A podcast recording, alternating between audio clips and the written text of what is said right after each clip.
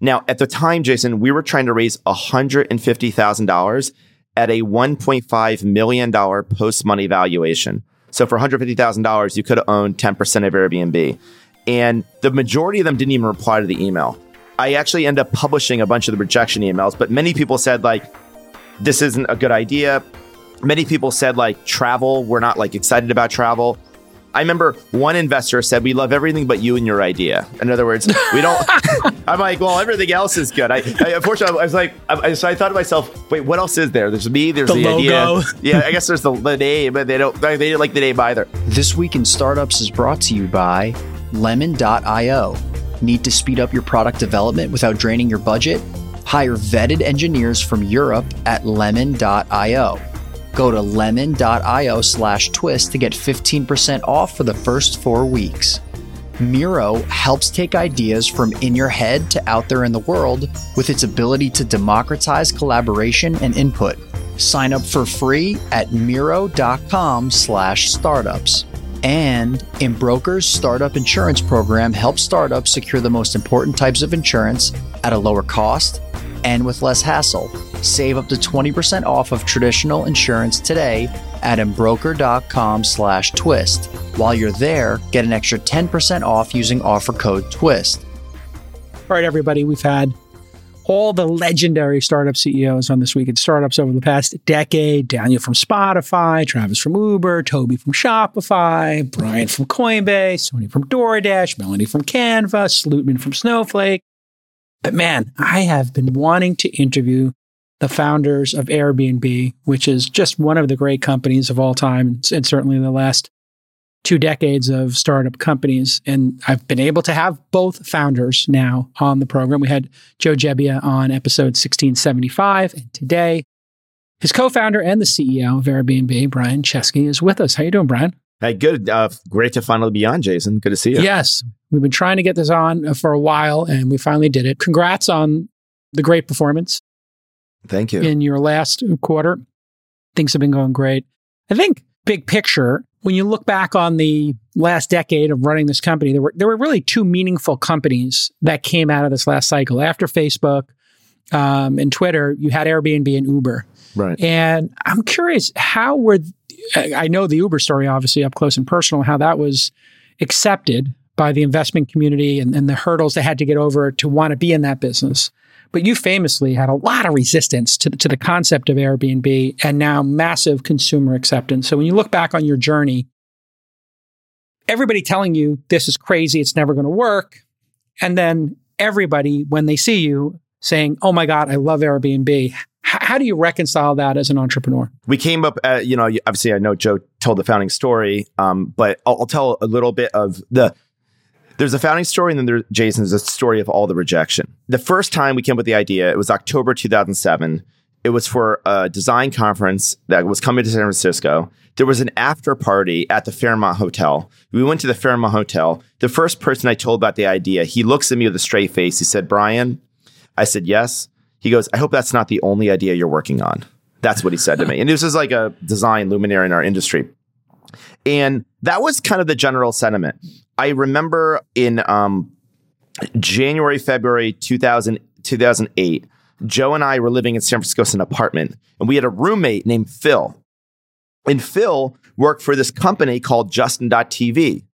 Justin.tv was a precursor to Twitch, and it was funded by this program called Y Combinator. Now, I didn't know anything about Y Combinator. I didn't know anything about Silicon Valley. I didn't even know what angels were. Somebody once told me there are these people called angels, and I said, "Oh my God, this person believes in angels." So I was really naive. I didn't know anything about Silicon Valley. I was a designer by training, and Michael said, "I can introduce you to these angel investors." And so Michael introduced us to like uh, 10 to 20 angel investors. Now, at the time, Jason, we were trying to raise $150,000 at a $1.5 million post money valuation. So for $150,000, you could have owned 10% of Airbnb. And the majority of them didn't even reply to the email. I actually end up publishing a bunch of the rejection emails, but many people said, like, this isn't a good idea.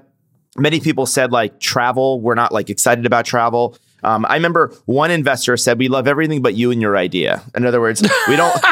I'm like, well, everything else is good. I, I unfortunately, I was like, I, so I thought to myself, wait, what else is there? There's me. There's The the, idea. Yeah, I guess there's the, the name, but they don't. They didn't like the name either. So, and what they meant by they they liked everything but us and the idea was it was three founders, one software engineer, and two designers. And they thought, well, you have like two too many designers in your founding team. You know, like people just associated designers as like non-technical and therefore like maybe not adding value. And I think they, I, I always felt like Joe and I, our ability as being designers was actually part of the secret sauce of Airbnb because it was not a pure technology problem.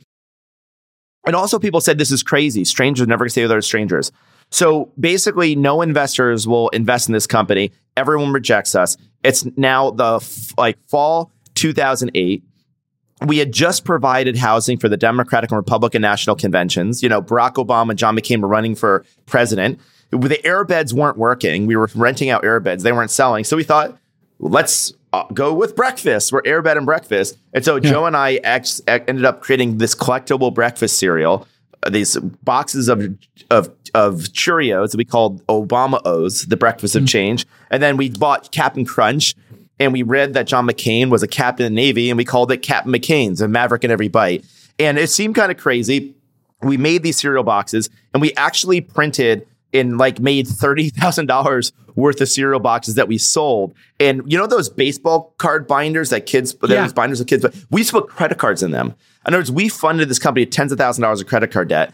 We use the cereal boxes to get us out of debt, but now it's like October 2008. We've been working on this idea for like a year. At some point, my mom said, "Are you a cereal company?" And I I, I, I technically I think we were. I didn't want to admit it. I guess we were serial entrepreneurs, but not the right kind of serial entrepreneurs. And um, and I remember I was with uh, out of desperation. Joe and I went to dinner with Michael Seibel, and um, Michael Seibel he had co-founders Justin Kan, Emmett Shear, and Kyle Vogt. Um, Emmett runs Twitch. Kyle Vogt runs Cruise. Um, and we went to like a Thai restaurant in San Francisco, and it was like towards the end of the year, and we're like brainstorming what to do. We were kind of screwed. We're like, everyone said no to us. We have no traction. We're selling collectible breakfast cereal. Everyone thinks this idea is no good. No one wants to fund like two designers and an an engineer. What do we do? And then Justin says, I have an idea. Why don't you apply to Y Combinator? And it's hmm. like, and we're like, but we already we already launched. Why would we apply to Y Yeah. Combinator? And they're like, because you're dying. You have no like growth. And and so we go on the Y Combinator website and we realize that the deadline was the night before. In other words, it had just expired. and We couldn't Yeah. wait for another batch.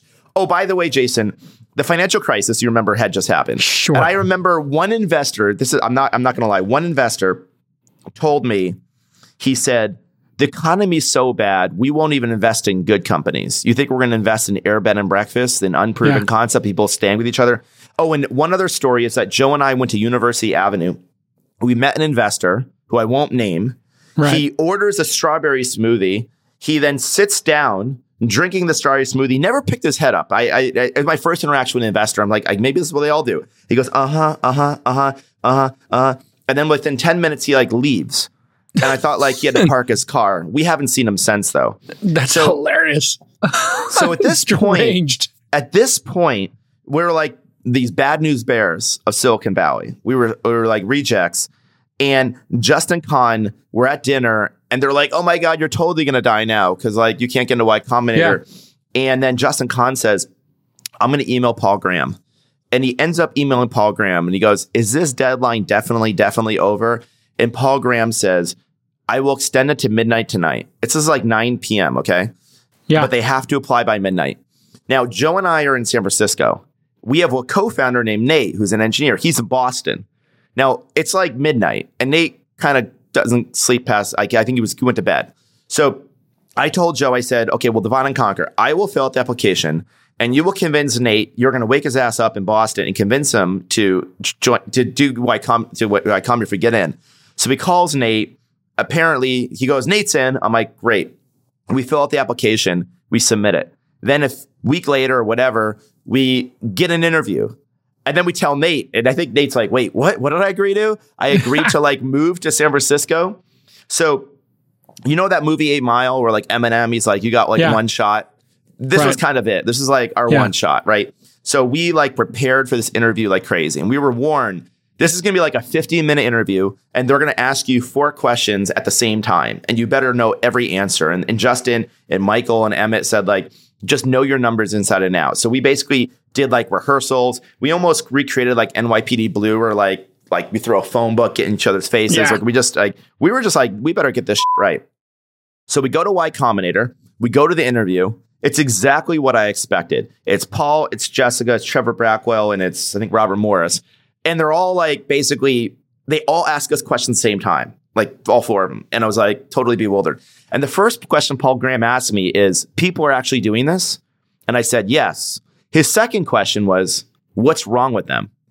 And the interview Yeah. at that point went downhill from there. He at midway through the interview, he basically tried to get us to create Stripe. He's like, "You should create this like payments company or a like an online bank or something." And we're like, "That seems like a really good idea, but like we have an idea."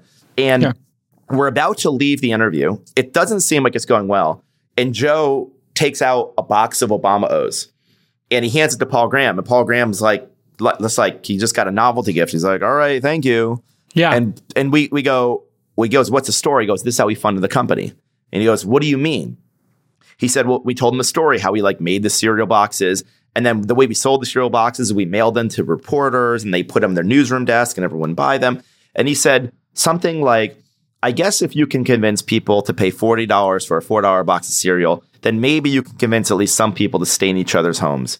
And he ended up admitting us to Y Combinator. And I guess we've never looked back since. I also want to give credit to Jessica Yeah. because I think Jessica thought I remember Paul and Jessica said later they thought we were like cockroaches. And I think they Hmm. mean it in a good way that it was like an investment in nuclear winter. And in a nuclear holocaust, the only thing that survives are cockroaches. And the only thing that would survive an investment in nuclear w- winter would be the founders of Airbnb. We said, we won't die no matter what happens. And so they basically funded us because we seemed resilient, unkillable, and like even if the fundraising market was dried up, we would just go on. So it was definitely not a story to glory in the beginning. And I like to remind founders of this because then when we got product market fit three months later, we got funded by Sequoia. And so in Yeah. a three month period, we went from like kind of like this untouchable company to Sequoia. And if you you were part of Sequoia, so you'll remember Yeah. 2009, I would say it was like it was it's I don't know, it's like going to like an Ivy League school or something. Like it Yeah. meant something. It was a real seal of approval and it was crazy. And you were when- anointed basically. If Sequoia Basically. invested in you, that was like, okay, seal of approval. This is a legit company. And I think it meant even more then, not because Sequoia was more prestigious then, but because there wasn't a much capital then. Like I just, Yep. you know, I don't, you know, this industry better than I do, but I don't remember hundreds of people I could contact to get money. They're No. really angel list. I don't think existed or, um, It I was think just get it was venture list at the time. Yeah, I was yeah, doing was- like my open angel forum. They were like Yeah. maybe you could make a list of maybe 25 angel investors yeah. in the valley. And, and, half of them said no to us already. So, yeah. so clearly, and we raised money. Uh, Jason, our, our first actual round, which is a Series A, was, and this is when we had product market fit, we were voted by Y Combinator. So each batch, they rate like the best company like halfway yeah. through and at the end. And we were rated the best. So we had the most traction. And, and then we raised $615,000 at a three million dollar post money valuation Incredible. with product market fit, three million dollar post money. It's crazy. Uh, and you just like look at the signaling at that time. Yeah. It was so weird. Like people had these ideas like, oh, well, the only way it's going to work is if you're from Stanford. You're from RISD. Like, what, Yes. what is that? Like, and, Yeah. and one developer and two designers Yeah. makes a difference between two developers and one designer. Like, Yeah. obviously, these are not the material things. All that matters is the customers and do they engage with the product and actually get some value. And that's what you figured out was you don't need to appeal to everybody. There just has to be somebody who gets value from this. Exactly. And, That- and that's there's a great lesson. group of people. Yeah. Yeah, yeah, that's a great lesson. Michael Saab used to tell us to me. I used to tell Jason, Michael, I said, my sister won't stay in Airbnb because initially, when I first came with the idea, she said she wouldn't do it. And he said, You don't, who cares about your sister? She's not the hmm. early adopter. You need the early adopters. You just need enough people to get the flywheel going. Everyone else will come later. So focus on those people. Yeah, and you think about his first-hand experience with Justin TV was like Justin TV was called Justin TV because there was one person who was Yes. insane enough to record their life. Yes, Justin. exactly. Yes. Then it became Twitch. And now here we are. There's 10 million people streaming. And like you turn on TikTok and there are people who are working in China, like cooking, and they're on a live stream. You're like, what is happening in the world? Like people are making a living just live streaming themselves cooking in a restaurant halfway around the, the world. And it really is about those uh, early adopters. Imagine this you've got the greatest idea ever for a tech startup, and it's going to change the world. But you got a problem. You don't have the engineers you need to make this a reality. Why? It's hard to find engineers, right? Everybody's in competition for those great engineers, and you've got to manage your burn rate. You don't have unlimited resources like those big, slow incumbents. You've got to be efficient. So now imagine you had a partner who could provide you with more than 1,000 on demand engineers. And these devs were vetted, experienced, result oriented, and passionate about helping you grow. And they charged competitive rates. Sound too good to be true? Well, you need to head to lemon.io right now. It is not too good to be true.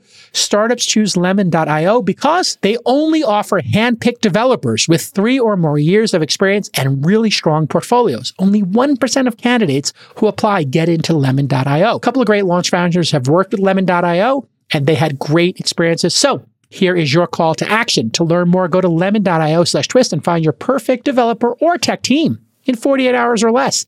And Twist listeners get 15% off the first four weeks. Stop burning money. Hire developers smarter, faster. Visit lemon.io slash twist. I was really impressed today, and I've always been impressed with you and Joe and, and the team of this like relentless focus on the customer experience. Yes. And now becoming a public company, growing at the pace you did, having to deal with regulations, man, there's a lot of blocking and tackling and tackling and operational stuff.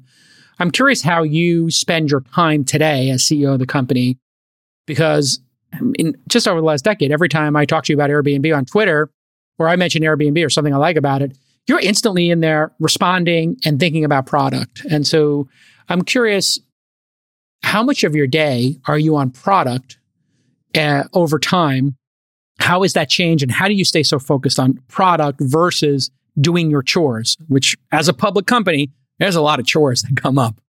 Yeah, it's a great question. I would say I spend almost all my time on product marketing and hiring those three things in product and marketing i also combine like like a, a, lot of companies they think of marketing as like advertising and product as product development we actually have a mark a function we took it from apple product marketing where we tie we basically try to make sure product and marketing are joined the hip. Think of product as the chefs, marketers the waiters, and a lot of companies like the sh- waiters can't go in the kitchen; they get yelled at. So we really try to make them integrated. So here's how we run the company: the entire company is a functional organization. So we have an engineering group, a product man- marketing group, a design group, like ops, you know, uh, legal, HR.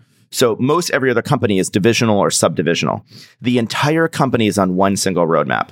So, I mean, again, yeah, there's accounting systems that maybe aren't, but basically anything you ever see is on one roadmap. Most companies have separate roadmaps. And then we do these release cycles. And we basically do a giant release in May and a giant release in November. So basically, the idea is that we try to basically take the best of software development and the best in hardware development and put it onto one practice. And the reason why is I found that the way people develop software, which is great for 10 people, where you basically democratize data, you decentralize, and anyone can ship anything, and it feels very empowering and it feels it can go really fast. That's great until you're like thousands of people. And then everyone is basically a free free for all they're all hitting the payments platform. There's no cohesive roadmap.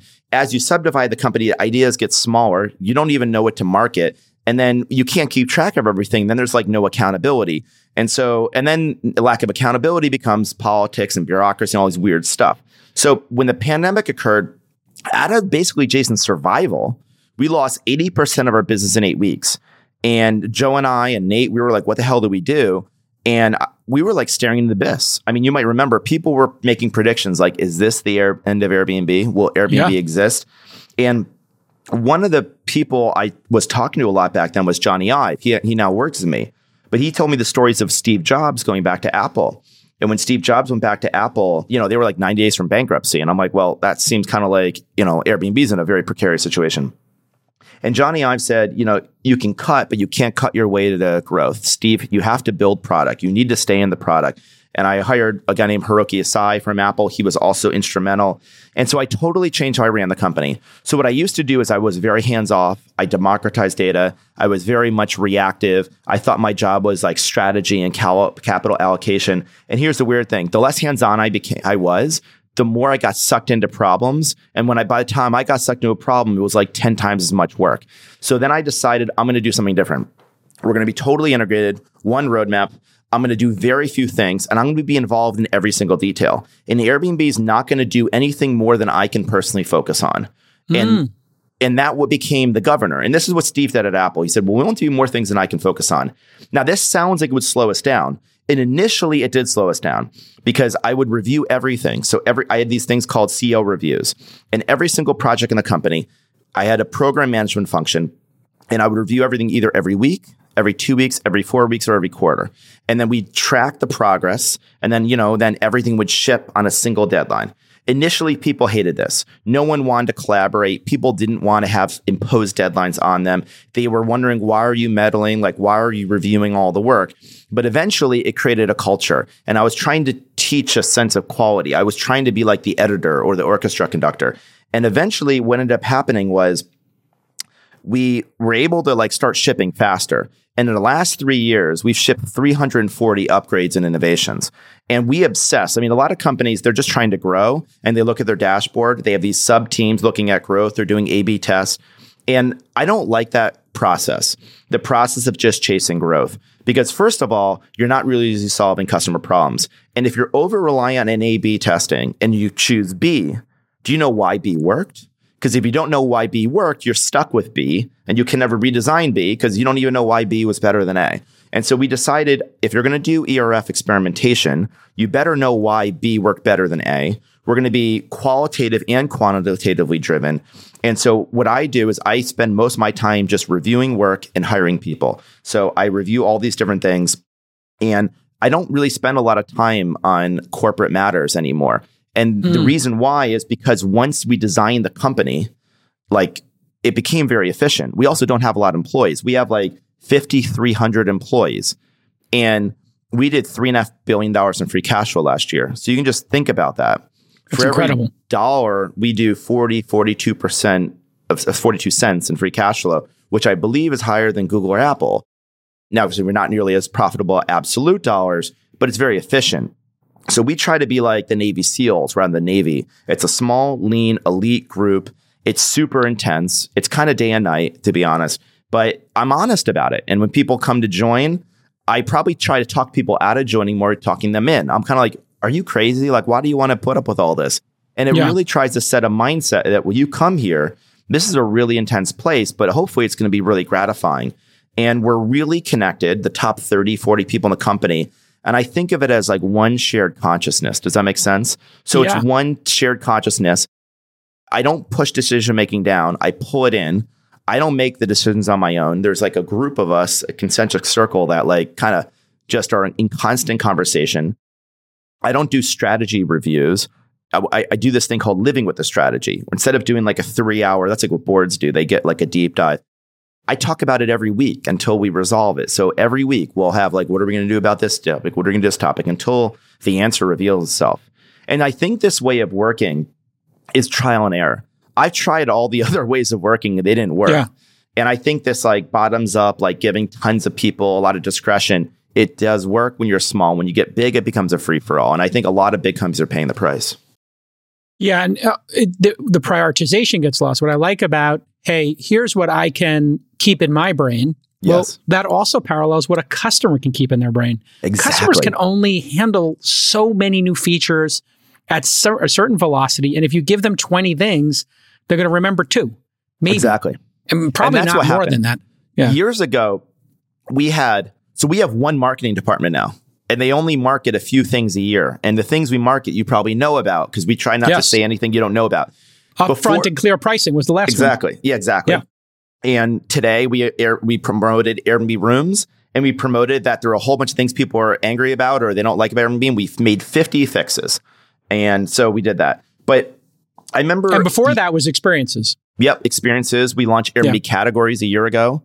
Um, oh yeah, I remember that too. And air and AirCover, which is this really important thing for hosts and protects them. But years ago, we at one point we had ten divisions. We had ten marketing departments. Oh, and it was so crazy that one time I asked the marketing department, uh, "You get a conference room and put every piece of marketing on the wall." It took them a week to track down all the marketing because it was ten different teams. I'm like, yeah. if you can't track down everything we're saying, And then I Yeah. went around the wall and I said, it feels like I'm looking at 10 different companies. And I didn't even know 90, per- 80% of the marketing we were doing. I mean, we were doing, we had different creative agencies in different countries, and it was just incoherent. So what we do now is we just do a few campaigns. We don't do local campaigns. We transcreate, but we only do global campaigns because, you know, it's a cross-border business. And we just try to be incredibly simple. Steve Jobs had a saying like you should marketing is education. You speak to the customer the way you talk to an 8-year-old, not down to them, but they're busy. You have to explain things simply. If you can't explain something simply, you don't understand it. And so every type of communication we try to do, we try to do to somebody who's not really paying attention, they're busy and they don't have time and say, what's the most basic idea we can communicate? Yeah. There is nothing like a great whiteboarding session, right? Do you feel me? Well, now you can brainstorm ideas, collaborate on projects, and do more from anywhere in the world with Miro. Miro is an incredible tool for taking your idea from inside your head and putting it out there in the real world. Think zero to one. Building a startup from scratch. It needs input from everybody on your team, and Miro democratizes collaboration and input. And it's so much more than just a simple digital whiteboard. It's a visual collaboration tool that's asynchronous and powerful. Your team can collaborate on planning, research, brainstorming, designing, and feedback cycles. Miro equals zero to one, but faster. And here's the best part Miro has a community of power users building thousands of world class templates over at Miro.com slash Miroverse. One of these templates that you're going to love is the complete naming mega workshop. So many startups struggle with picking a great name in the early days of their startup. Well, this board takes you through a thought experiment to figure out a name for your startup. And remember, faster inputs equal faster outcomes, and velocity is how startups win. So go sign up for Miro for free at miro.com slash startups. That's miro.com slash startups to sign up for free. It really is like this modern conundrum that Google finds itself in, not to single out Google. I mean, any big company has this. I think Zuck had it as well, which is it's just too many people working on too many different projects. There's no Totally. cohesiveness. And then quality goes down. And then the consumers are like, Am I supposed to buy a Pixel or some other Android phone? Am I supposed to use Chrome operating system or the Android operating system? Which one is going to win out here? And then I'm a consumer. I have a Nest and then I have Google Home. And, and just that one cognitive dissonance I have, like where I open up Google Home to see all of my cameras and I open up Nest to see the old cameras and I like my Nest better and it's just Totally. chaos, right? And and Sundar's got to be in the middle of this trying to referee it. And, if I he didn't- the same and I didn't want that life. Yeah. I had that life before the pandemic, and I said I don't want that life. I don't want the life where I have to ask permission to get involved. I'm adjudicating disagreements. I'm managing bureaucracy and dysfunction. I want to be in the product with people making the product. I want to be Yeah. talking to customers. I want to be communicating with them. And I want as little bureaucracy as possible. And that requires us to do as little as possible. There's an old saying have few details and perfect every detail. And that requires focus. It requires you saying no. So we probably say no now more than we say yes to things. And I think that's pretty important. Yeah. I, the second business line really was experiences. Am I correct? Yes. It was stays and then experiences. Yes. And is there even a third business line? No, no, it's really just um, you know, probably broadly like there's stays. 80% of stays are short term, 20% are long term stays defined by longer than 30 days. So that that's kind of like an in between. It's an extension of the core. And then experiences, which has been kind of like an in between zone because it was, we thought it was going to break out before the pandemic and then we had to actually shut it down or pause it. So Yeah. it's, we're in a process of, we're going to reboot that. Um, Yeah. and we, and we do, and, and just to be clear, we have some big ideas coming. We have some really huge ideas that I think will expand Airbnb way beyond travel, way beyond our core. It's going to launch next year. But I'll tell one more story. Um, it- it- you know, I feel like companies, you know, like there's certain companies you like root for them. Like a lot of people love their Tesla car and they like want Tesla to come out with a truck. A lot of people love in 2006. How many people wanted Apple come out of the phone? A lot. And the reason why is we all loved our iPod how many of us love wanted Gateway to come out with a phone? Probably not many. And so I like to tell people we have to have permission by the customer to do something new. And we only have permission to do something new if they love what we currently do. And if they're complaining on Twitter about upfront pricing, about having to do chores and they check out, about customer service taking too long, then we don't have permission. They don't want to do something new because they're going to think we're going to bring problems to that category. So I told the team, I said, we have some big ideas AI is going to unlock so many of them, but we don't have permission to do new things until people love our core service. So we're going to basically create a blueprint of every single thing people are complaining about. So we created this storyboard of the end-to-end experience. Then we got a we we I got basically blueprinted out with the team all 150 screens on the app, every user policy, all 72 user policies. Now, each of these user policies are as many as 100 pages long, right? Like oh. who gets a refund when. And imagine, yep. Jason, you're a call center worker. Airbnb just hired you. Now, like two customers in different languages are in a dispute, and you're adjudicating between 70 policies that are as many as 100 pages long. That's a yeah. perfect example of AI. Anyway, this is an opportunity where we realize okay, we created this blueprint, and then we mapped tens of thousands of social media posts, millions of customer calls, and all these interviews with customers and we put them on the blueprint. We looked at what is everyone upset about? What do they want fixed? And based on this blueprint, we were able to go stage by stage in the end to end journey and prioritize the top issues. And we said, we're going to get through every one of these issues before we do something new. And that was the whole premise of today. It was basically fixing what people wanted. And then we had one more thing. We're like, we got it. We got some unfinished business. This idea of people staying with each other in their homes Hmm. The original idea of Airbnb, it's kind of like the Volkswagen's Beetle or Nike's running shoes or Apple's iMac or whatever, the original car, original product. I said, we got to revive that. We can't, we, we got to get back on the highway and we got to like reinvest in this core idea before we do new stuff. And so that was kind of what today was about. And hopefully, if we're successful, people feel like we listened. Let's talk about the user complaints and yes. prioritization of them because how do you know when you're running something at scale like this that this is something that's annoying but necessary? Like you can't throw a party in an Airbnb. Yes. Like I, I had my old home, uh, which I was thinking of keeping, and I had an Airbnb, and um, only one time in a year was there a party thrown there. You yeah. guys handled it great. Like there was a little bit of damage, insurance picked yeah. it up. Um, but you know, like over and over again, I, it has in the documentation: do not throw a party here. Do not throw a party. Right. You can't throw parties. So how do you know when something is like, you know, just this is a deal breaker for people who are hosts. This is a deal breaker for people who are going to choose a hotel or an Airbnb to run an, an Airbnb or not run an Airbnb as a host.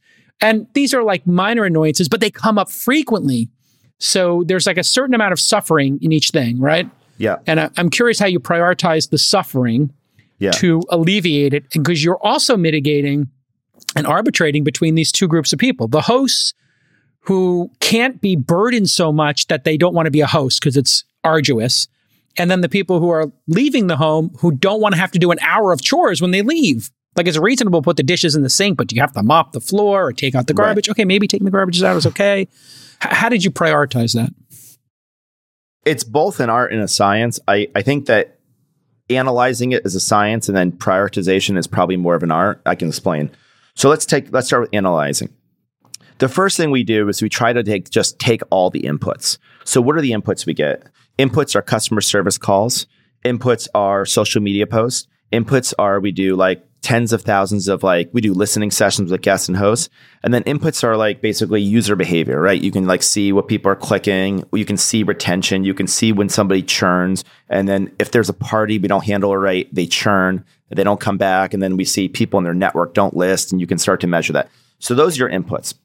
Those inputs you basically now have like an organization of like maybe millions of of of, of issues. And you can bucket them to like say 100 200 types of things the next thing you do is you look at the frequency and the severity.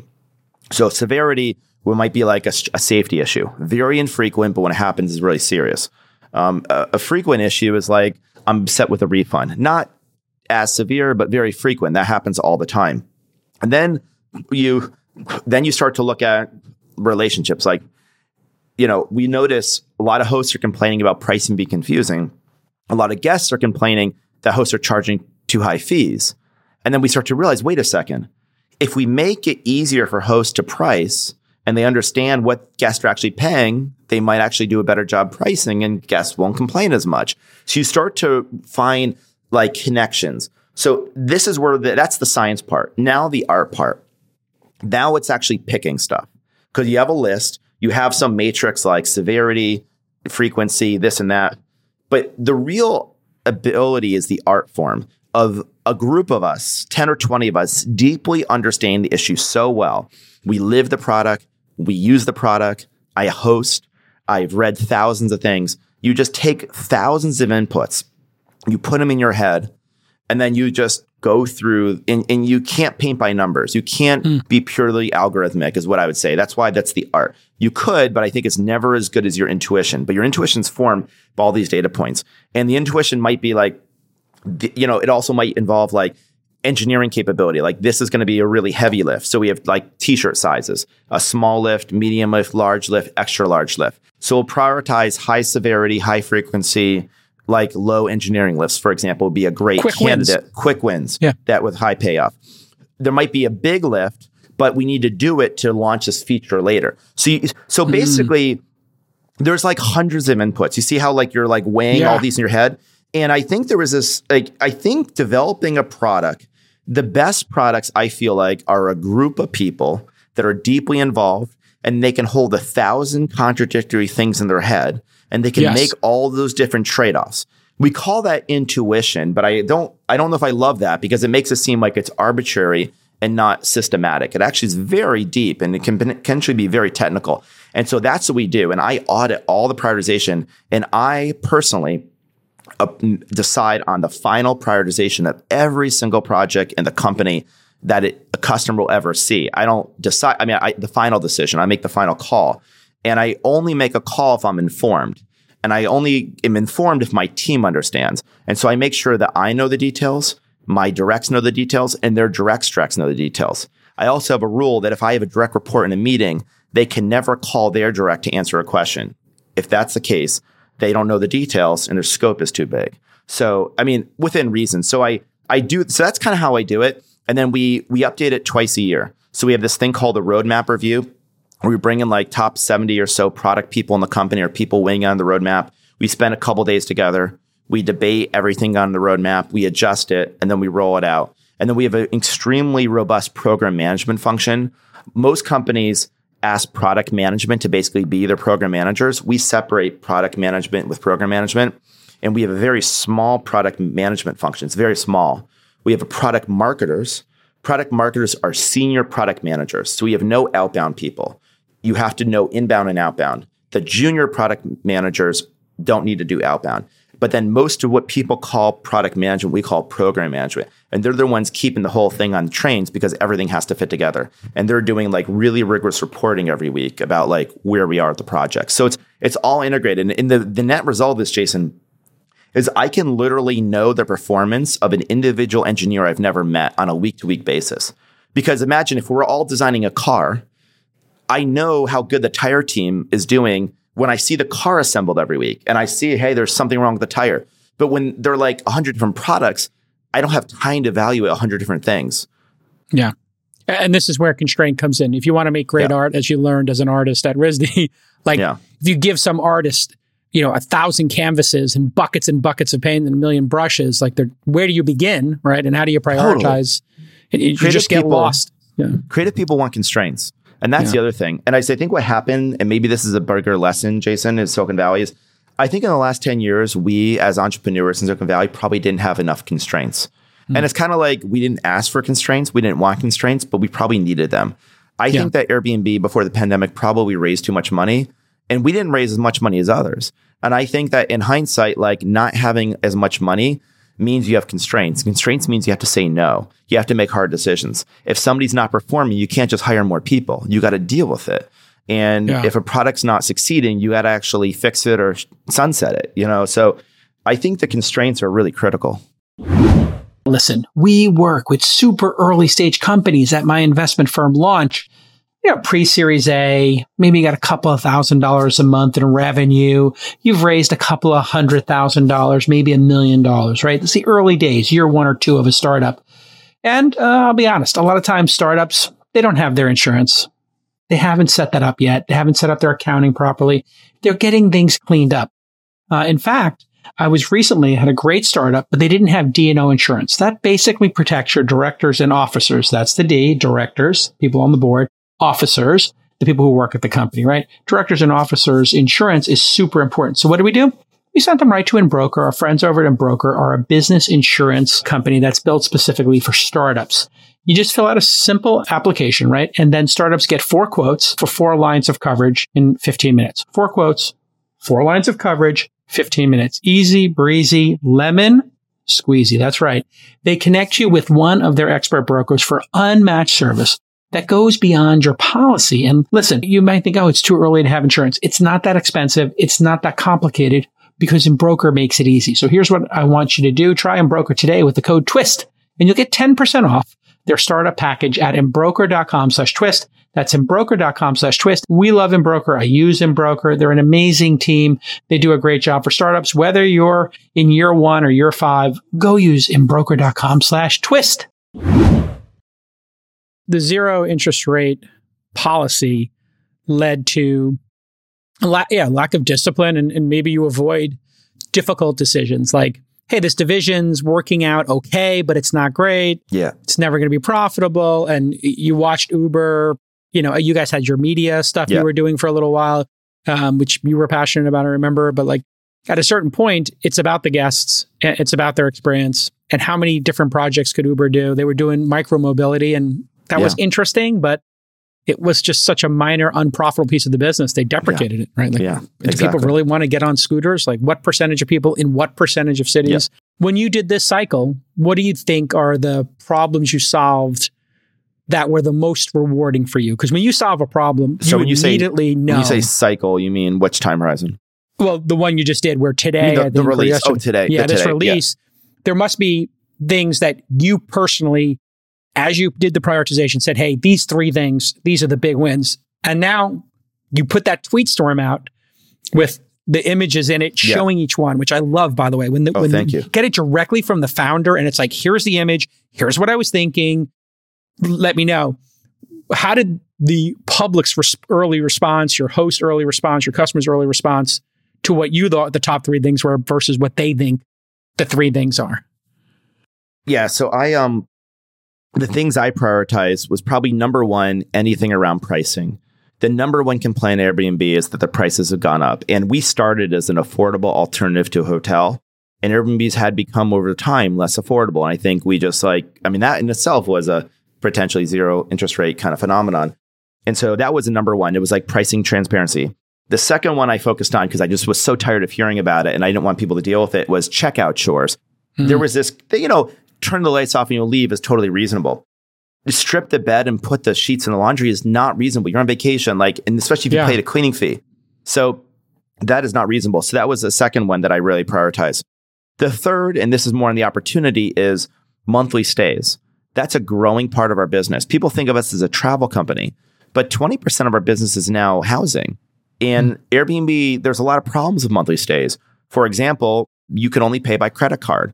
Paying your Oof. rent with credit card means you have to pay a credit card processing fee. So we thought, well, what if we allowed an integration where you could pay by bank? We did an integration with Stripe, and now you can save a bunch of money paying by bank. You can now pay in installments.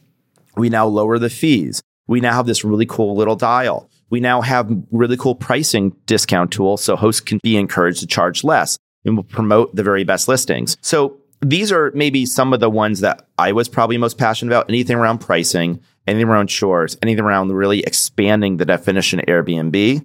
Um, but yeah, there were 53 upgrades that we made. So there It's were a lot of things. Yeah, and running a remote company, it's you're so thoughtful about how you're running the company now. Yeah. And you have constraints. It seems like you've got it really dialed Yeah. in. And listen, the stock market is responding to it. The, the stock market is looking for discipline. I Yeah. think you were the first of the cohort to actually show it. Uber just showed it. They started hitting the free cash flow. Dara's done a great job there.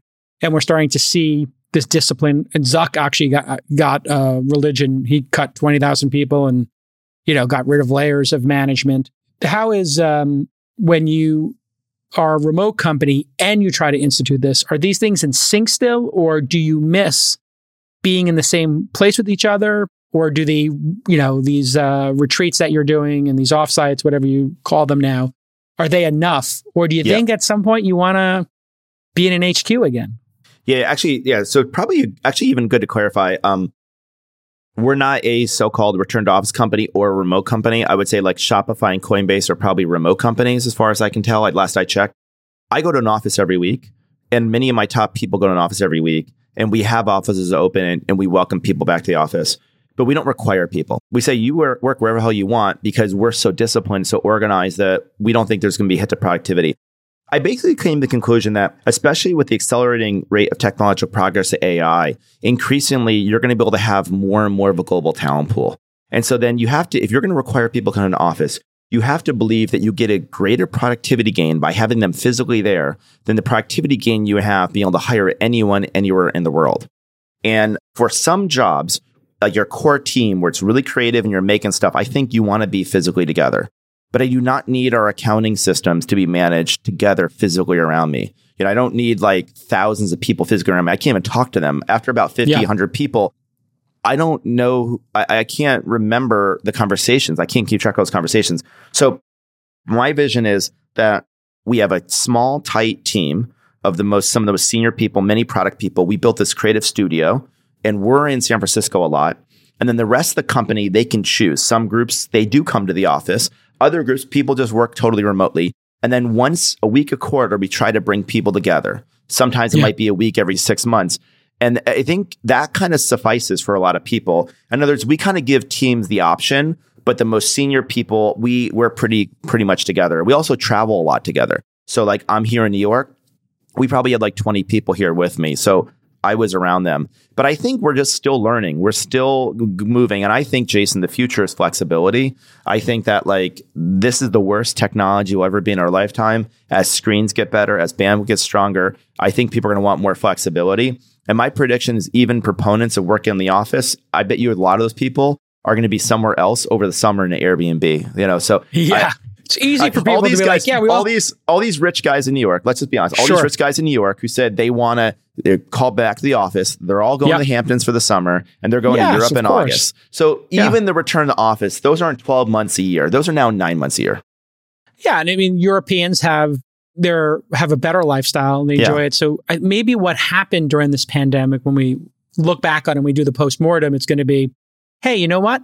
Maybe Americans we were slaves to the offices a bit too much. Yeah, We over indexed on it, and maybe there's some balance because when you do take a four week vacation and you work half days for two of the weeks, you kind of come back refreshed and you stay with Yeah. the company longer. You don't resent your company, and you're not depressed because you feel guilty about not spending time with your kids or not checking off Exactly. bucket list items. And I think you're so right about the speed to hire that talented person versus the annoyance of somebody quiet quitting or somebody's phoning it Yeah. in or somebody's working two jobs. Like, of course, you're going to have abuse in every system. There's abuse of people who come to the office yes. screwing around with their door closed. So, you know, you, you're going to deal with some level of, I don't know, bad actors, yeah, whatever. And I and I kind of feel like if you want people to come to office, it should be because of collaboration. It should be for trust building. It shouldn't be for accountability. We have enough tools digitally that actually it's frankly easier to track people when they're working digitally than they're in the office because you can actually track everything they're doing and you can just have really good mechanisms like what did you get done today?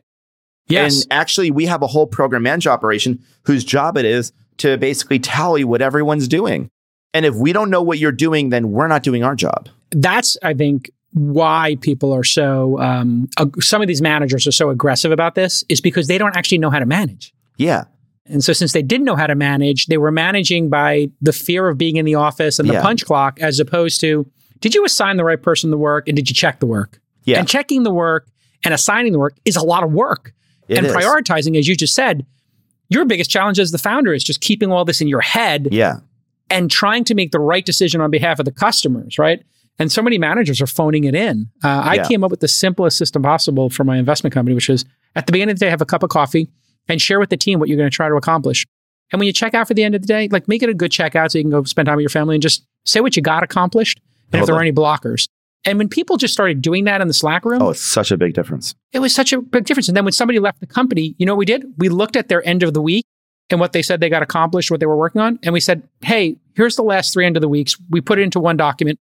Who should do this job? Should this job be retired? Should it be spread across three people? Should it be outsourced? And you can actually look at the granularity. Like you're saying, when they do digital work, it's all right there. So then you can It's say, right does there. this position need to be here or should it be outsourced or automated? You keep bringing up AI. And I'm curious when you start, what are you seeing in AI right now that's getting you excited? internally running the company and then externally in terms of opportunities because travel is such a rich textured experience totally. it's also so customized so you know so much about your customers you know when i'm in japan you know my trip to france you know the different places i've airbnb'd you know who came with me um, and you know whatever else you know about the hosts and everything what do you think the opportunity is going to be in travel specifically for ai yeah, so let me let me um, if if you may indulge, Jason, I'll like zoom out and just give you like kind of my mental model, and you can tell me if this maps yeah. to yours. So you have like the base of the foundation, right? The base models, which are basically the um, large language models. So of course, uh, GPT four is probably the preeminent base model. Google has some base models. Anthropic has a base model. Microsoft Research has their own base model. So you have like three to five big base models. I think of those base models as if it's like a highway, they're the highway they're like the infrastructure. And you know, in another generation, by the way, that probably would have been dealt by the government, right? It, like it's almost like the Manhattan Project. These large language models are going to be eventually about a hundred billion dollar supercomputers running these models. So they're going to be like massive. These are giant infrastructures, and we're not going to do that. We don't do infrastructure. Airbnb, we think of ourselves as designing the cars on the highway. So mm-hmm. on top of the base model, you have the tuning of the model. And the tuning of the model is going to be as good as your sensibility and your customer data. And mm. if you and I both ask ChatGPT a question, we mostly get the same answer. And we mostly get the same answer because it doesn't know who you or I am. And that's yeah. great for some questions, like what was the like, you know, like how far is the moon from the sun or whatever? Like there's one right answer. But if you ask like where should I travel, your answer and my answer are probably different. And so some problems are search problems. Some problems are kind of matching and personalization preferences problems. And so what we want to do is we want to be one of the best companies for AI personalization. So we want to develop really good tuned models. To do that, we have to change our business. And actually, one of the questions that Jony Ive told me when we brought him on the team is he said, you need to switch from beyond, you need to go beyond where and when. Right now, you ask, where are you going and when are you going? And we need to shift to who and what. Who are you and what do you want? And that's mm. really the vision. And so, what we want to do is we want to build these robust profiles. I want to start to learn, Jason, who you are, build really good, rich customer information. And then I can understand and personalize like where do you want to go? And also what do you want in your life? Like you looking for inspiration just gotta like a you know what do you what are you looking for? Do you like want to get healthy? Do you you know and you start to learn about people. And then we're also pretty good at interfaces and the application layer. And i think that airbnb that's where we're really really going to focus. We're going to focus on the tuning of the models mm-hmm. the most personalized ai interface and then really good application interfaces. Now i think as far as interface i don't think they're all going to be just text based for example, we were working on um, the OpenAI plugin. We were one of the first partners that was working with OpenAI.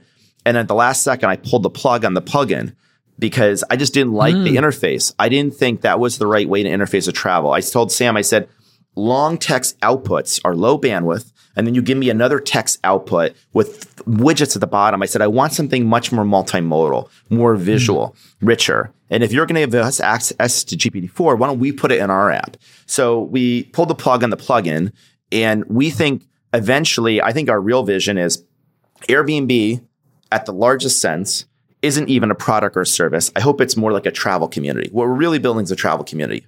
And then the role we have, the app in the travel community, is eventually we're like the ultimate like AI concierge, right? Mm. We're like the ultimate host. Like Charles Eames, one of the greatest designers of the 20th century, said the role of designer is that of a thoughtful host, anticipating needs of the guests. So that's what we should do. And we understand who are you, what do you want, where do you want to go, and maybe it, we could even go beyond travel if we get there, right? And the part of that means you have to trust us to give us your personal information. It means we have to be a marriage of art and science. It means we have to understand a lot about like human psychology to know what you want. It's not just a technical problem. We have to design unique AI interfaces that are probably richer than just text inputs because hmm. you know like like you want to you want to see and feel things, right? And and and I think it's much more immersive. So that's where I think it goes. That's like the long-term vision. In the interim, and that's probably long-term as in three to five years. I mean, that's not even that long yeah. term. Um, in the next year, what we're going to do is three things.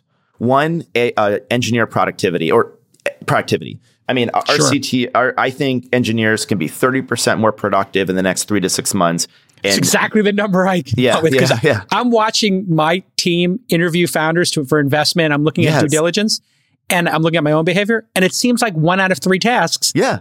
I can offload. Yeah. And so I'm like, this is like this year, 30% more efficient, Yeah, which means what I think. headcount stays the same, but we just added a third more people. Like, this is unbelievable. It's amazing. And by the way, it's actually if everyone's 30% more productive, it's actually more productive than adding 30% more people because you know the mythical man month, every time Yes. you add somebody, they bring up communication and like like they bring a tax yes. with them. So this is like productivity without the with the tax of more people. Um, and I think the productivity doubles, you know, in somewhere between one and two years. It's a little hard to know, but it will be double. So we'll have the equivalent of twice the engineers um, without the productivity tax. And so that's the first thing. It's just getting everyone on the tools, get everyone on Copilot, and getting everyone like just immersed. And I just bang the drum, like use these tools as much as you can. I don't want to be like the Luddites or like afraid of a computer in the 1980s, right? Like we want to be Yeah. using these tools. That's that is so key. I told everybody to make ChatGPT 4 their homepage in their Yeah. browser. Oh, I love so that, that. every time they open their browser, it just reminds them, hey, use this. And I said, searches is obvious. But when I told you they do their like, hey, here's what I'm going to accomplish today, and here's what I'm going to accomplish at the end of the day, I just told everybody, try that in ChatGPT and try a plugin. And by the way, when you were talking about plugins being like not exactly the right modality, I've been using OpenTable, Expedia, Kayak the last couple of days for travel, trying to see if it works. And it's not as good as using some of the other like native interfaces yet. I mean, I'm sure it'll get better, but I Yeah. agree that it needs to be visual and it, Yeah. And it's so got a long ways to go. OpenAI Yeah. is a choice. They can either invest a ton on the interface layer, or they can decide that they're the brain, and other people decide the interface. Either way it can Yeah. work, but either way, the the the interfaces. Here's the thing I'd say. Do you remember when when like the iPhone launched and Steve said like the problem with most smartphones, is the bottom half of the screen, the interface doesn't change. Yeah. I think that we should think of every every task as wanting a distinct interface. Like you have a hammer to get a nail in, you have a screwdriver for a screw, you have a spatula to s- scoop something up. Yes. Every interface should be custom designed exactly for the task. do you think it's not a- for travel, or do you think it's flipping through videos that are TikTok style and then understanding which I ones people spend more I- time on? I don't think it's voice. I think voice is for commodities. So if Uh-huh. you basically say, I need to go from here to there, and there's no inputs, there's no hmm. decision making or visual discretion in voice. I think it's more like, I don't want to say like minor- minority report, but I have this image of like, it's an immersive interface where it's words and images, and it's a conversational bot. But it's not pure text. It's mm. got lots of rich visuals, videos, photos. Yeah. It- it's a little hard to describe. I, I have to build a. Well, build if a you prototype. haven't seen Minority Report, he puts on a pair of gloves, which MIT was working on at the time, Right. and he's just moving stuff around in a virtual desktop. That's conceptually I- what I'm talking about. Yeah, I think it's actually a pretty brilliant one because if you think about the function of magazines, which Yes. is how people did this previously, Yes. you'd flip through a magazine. What would you see in a magazine? A subhead, a headline, a table, an infographic, a picture, a two page spread, Yes. a table. And all of that was evocative and, and kind of pulled you in. And, and I actually really think this vision of trying to understand me as a person psychologically and where I'm going next. Oh, Jason's, you know, doing more skiing. Oh, he's got a bucket list of places he wants to go skiing. Yes. Ah, he's really into food. And that trust you've built up is interesting as well because I would have no problem authenticating with Instagram and giving you all my photos. And with AI, you could just tell from my photos that I take pictures of a lot of food and I take a lot of pictures of skiing. Like Yes. you now know a lot about me and I don't have to tell you. You just know my Instagram account. And I think the problem is all of us, and I, I Airbnb is part of this problem. You come to Airbnb and it looks the same as it did the last time you came. And we're Yeah. like a marketplace and everything's a transaction. And we assume you're like, we don't know anything about you. And you just walked into a store and we got a bunch of stuff on a shelf. And I think that's a very 1990s, 2000s Amazon paradigm of commerce. And I think the future of commerce is more like somebody's showing you around and they mm-hmm. understand you deeply and you have so much more control and it's significantly more personalized and everyone has a unique experience. And so that's where I think it goes. And I think that we don't have a search problem in the future, we have a matching problem. So mm-hmm. we are going to use AI to match you to whatever you want. And I think that uh, the other thing is, I think we're going to be really good at hopefully identity authentic- authentication. You know, the problem with AI is what's the first word in AI? Artificial. Hmm. The biggest risk before machines come after us is they become us, and we can't discern who is a machine and who is not. And I think that we're already seeing that. I mean, when that Pope photo circulated, I thought that was a real photo at first. And I did too. I was like, that's weird. The Pope is going for it. Yeah, I was like, pretty awesome. He's got Balenciaga. Yeah. Go for him. But that's today's technology. So we're about to live in a world where someone can sound like me, they can behave like me. And as we spend Yep. more and more time online, it's going to be hard to discern what is real and what's not real. So I think in the age of artificial intelligence, the other thing people want is authenticity. And authenticity is whatever's real and whatever's authenticated. So I think our brand is kind of authenticity. Like we're not going to ever be the most digitally immersive company. That's going to be social media or entertainment. Our value is really the physical world. We get you online, offline with people different from you all over the world. And that comes with starting with knowing who you are, authenticating your identity. Eventually, we may use biometrics because right now we use like a government ID, but I think mm-hmm. eventually I want to do something with biometrics to be much more robust so you can't really get around it. And then we have your identity. You trust us. We build this incredibly robust personal profile, and then we can just match you. And we are the we'll, then, and then hopefully we're really good at interfaces, and we use the latest, greatest language models. Yeah, it's it's pretty amazing how fast these are working and what's going to be possible because we don't know what it's going to match people with over time. Yeah, I don't know what my I don't know necessarily what's going to delight me. Uh, exactly. but every time I go somewhere in the world that somebody else introduces me to, like my guide on the side, a friend, if you told me, hey, you got to try this place in San Francisco, Cafe Okinawa that I've been going to to get tonkatsu sandwiches. I told like three people about this, and because I love these when I go to Japan, and they're just everybody goes there and they're like, oh yeah, you're right, that was great, Exactly. and now they spread to the next person, and, and that kind of word of mouth. I think like this AI is going to find little things like that where it didn't know that Yeah. this was something that you would be delighted by. totally. And, and this I, is such an opportunity. I think it's amazing. And by the way, I think I heard another one of your podcasts.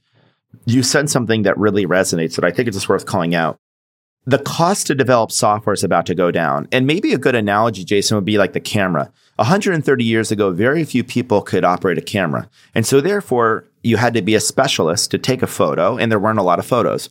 Suddenly, computer programming is just basically telling a computer to do something in its language. Yep. AI means you can now tell a computer to do something in your language. The moment you don't have to learn a different language, you can use your natural language to English. Suddenly, kind of everyone in a way can be a programmer like everyone's a photographer. You don't have to actually have a skill. Now, there will be programming skills, but suddenly anyone can do that. Now, when that's possible, there's going to be so much more software. We're going to live in abundance of software. I think in a podcast you reference like a ski instructor or a ski company, like a niche business that couldn't have developed hired great software engineers, but now Right. they can have the equivalent of the best engineer you've ever had developing their app. And so suddenly the skill sets are different. We have to understand skiing, human psychology, taste, design, and how to operate and have a conversation with that tool. But you don't have to necessarily build the infrastructure. Just like we never built servers because we had AWS. But if we launched five years earlier, we would have had to have been really good at like kind of building out servers. Rack and Thank God. stacking servers. Rack and I mean, your first half a million would have went towards a co-location Exactly. facility. Yeah. And now it's like you're just going to talk to this thing Yeah. and it's going to make your software for you. So I think this is going to create. wild. I think this is going to create millions of startups. I think that like entrepreneurship is going to be a boon. I think there's going to be millions more. I think anyone can essentially do the equivalent of what software engineering only allowed you to do only five years ago.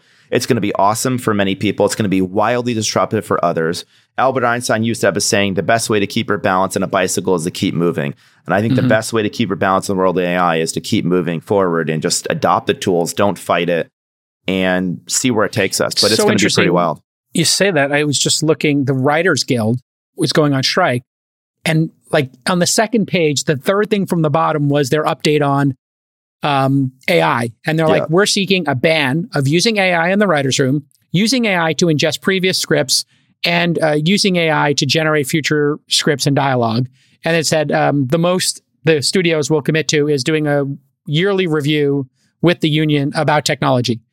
And it's like, don't you realize you could ingest the entirety of The Simpsons or every late night joke? And then you would start on second or third base with all these incredible Yes. ideas and brainstorms for jokes, and the jokes would get better It would. and the shows would be more compelling. You're totally right. I think trying to ban AI is like trying to ban electricity. I just, you're going to be on the wrong side of history. The genie's out of the bottle. You can't put it Yeah. back in the bottle. And I think that here's the problem, Jason.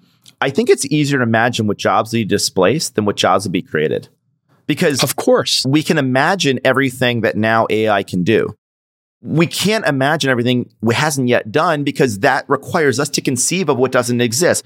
But if we remember that at all other periods in history, technology created jobs that didn't exist, this can do that too. It doesn't mean we should be blindly ignorant or not be concerned. There's a lot of concerns I have about AI. I just, i I'm concerned about how fast it's going and is society prepared for the speed. But I think from a creative standpoint, as a person who went to Rhode Island School Design, I would tell the creative community, you only have to be worried if you don't want to be a part of it because this is a creative tool for you. You know, yes. computers are tools. The reason they put a handle on the back of the iMac was they used to have a saying at Apple, never trust a computer you can't throw out the window. Computers are tools and AI is a tool. And I think Yeah. if we think of it as a tool, then it's a tool for creativity. And you're right, you start on third base. Like I'm already noticing a ChatGPT, like it makes my writing better. I don't Yes. use, I actually don't use most of what ChatGPT gives me back, but No. it gives me some words. And I'm like, summarize this. the and it- cold I don't- start problem is Yeah. solved because you're like, hey, I want to write about, I want to make a marketing plan. And it's like, oh, Yeah. well, here's what goes in a marketing plan. You're like, oh, yeah, points two and Yeah. seven. Let me double Uh, down on those. or I can like I can have a thousand word thing, say summarize this in four sentences, and maybe I don't use the four sentences, but it gives me ideas. By the way, Yeah. before we go, I want to say Yeah. one. I, I keep discovering new uses for ChatGPT. Here's the coolest use I've discovered.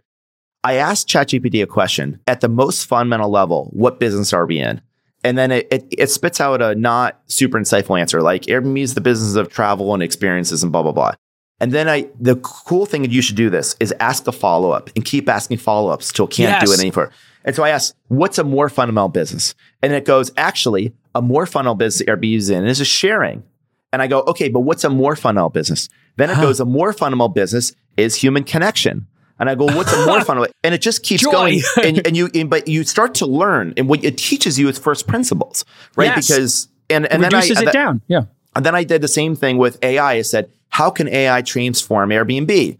And it has these really small ideas. And then I go, how can do it even bigger? And it, you keep doing it. And so if you keep going, go bigger or go more fundamental, keep going. Yeah. Take more risk. AI, Yeah. AI starts to teach, it helps you discover the first principles in really like interesting ideas, which I think the follow up questions with these uh, chatbots are always more important than the first question. Yeah. It really gets interesting the third or fourth time. And and as you said, I think one of the most profound things you said here is we don't know what jobs can be created because they haven't been created yet. Yes. And if you look at marketplaces, whether it's eBay, whether it's Etsy, whether it's Airbnb, whether it's Uber or DoorDash, uh, to different extents, these allowed people to create new careers for themselves. And Yeah, how many people totally. do we know now who became real estate magnates and they own 20 properties because of what how well their first two properties did on Airbnb or they have Yes, collections on Etsy or Kickstarter. And who knows what this is going to lead to, but it's going to, unless there's not enough problems and not enough human creativity and energy, then this is going to be incredible for society. I believe. Exactly. I, I'm an optimist about it, and I'm using it every day for multiple hours a day. I'm playing with the plugins, the web tools, and I just started on Replit, like um, putting up bounties, and I'm started a Python course because I'm like, I just want to know how to like stitch this stuff together because the auto GPTs to me are where this gets really wild oh, yes. if you could start putting a couple of the ideas we talked about today on Yes. autopilot and then say, hey, and try to make a better result every day. It, it could just be trying to make a better result for how Airbnb understands my travel taste. And you say, hey, just keep trying to get information from Jason, ask him some interesting probing questions or look at his social media and and try to give him better ideas. And then I give the thumbs up, thumbs down, either implicitly or explicitly. And you just start understanding me. Hey, listen, I know you got to go. This has been amazing, dude. I'm so glad we got to finally do this. I know. Thank you for Um, having I- me. I'd like to be back again soon. We got to Let's do not it, wait yeah. so long. Well, you know, the thing is, like, I had all these notes about like the blocking and tackling, like all great conversations, I think, and great CEOs. You've got some things on your mind about how you're architecting the company Yeah. and then AI that are really profound. So if you're an entrepreneur, you're going to want to listen to this with your team and probably don't put it on 2x speed because Brian and I both talk pretty quick. but a great conversation. Uh, bookend it with the uh, Joe uh, interview, and we'll see you all next time on This Week in Startups. Bye bye.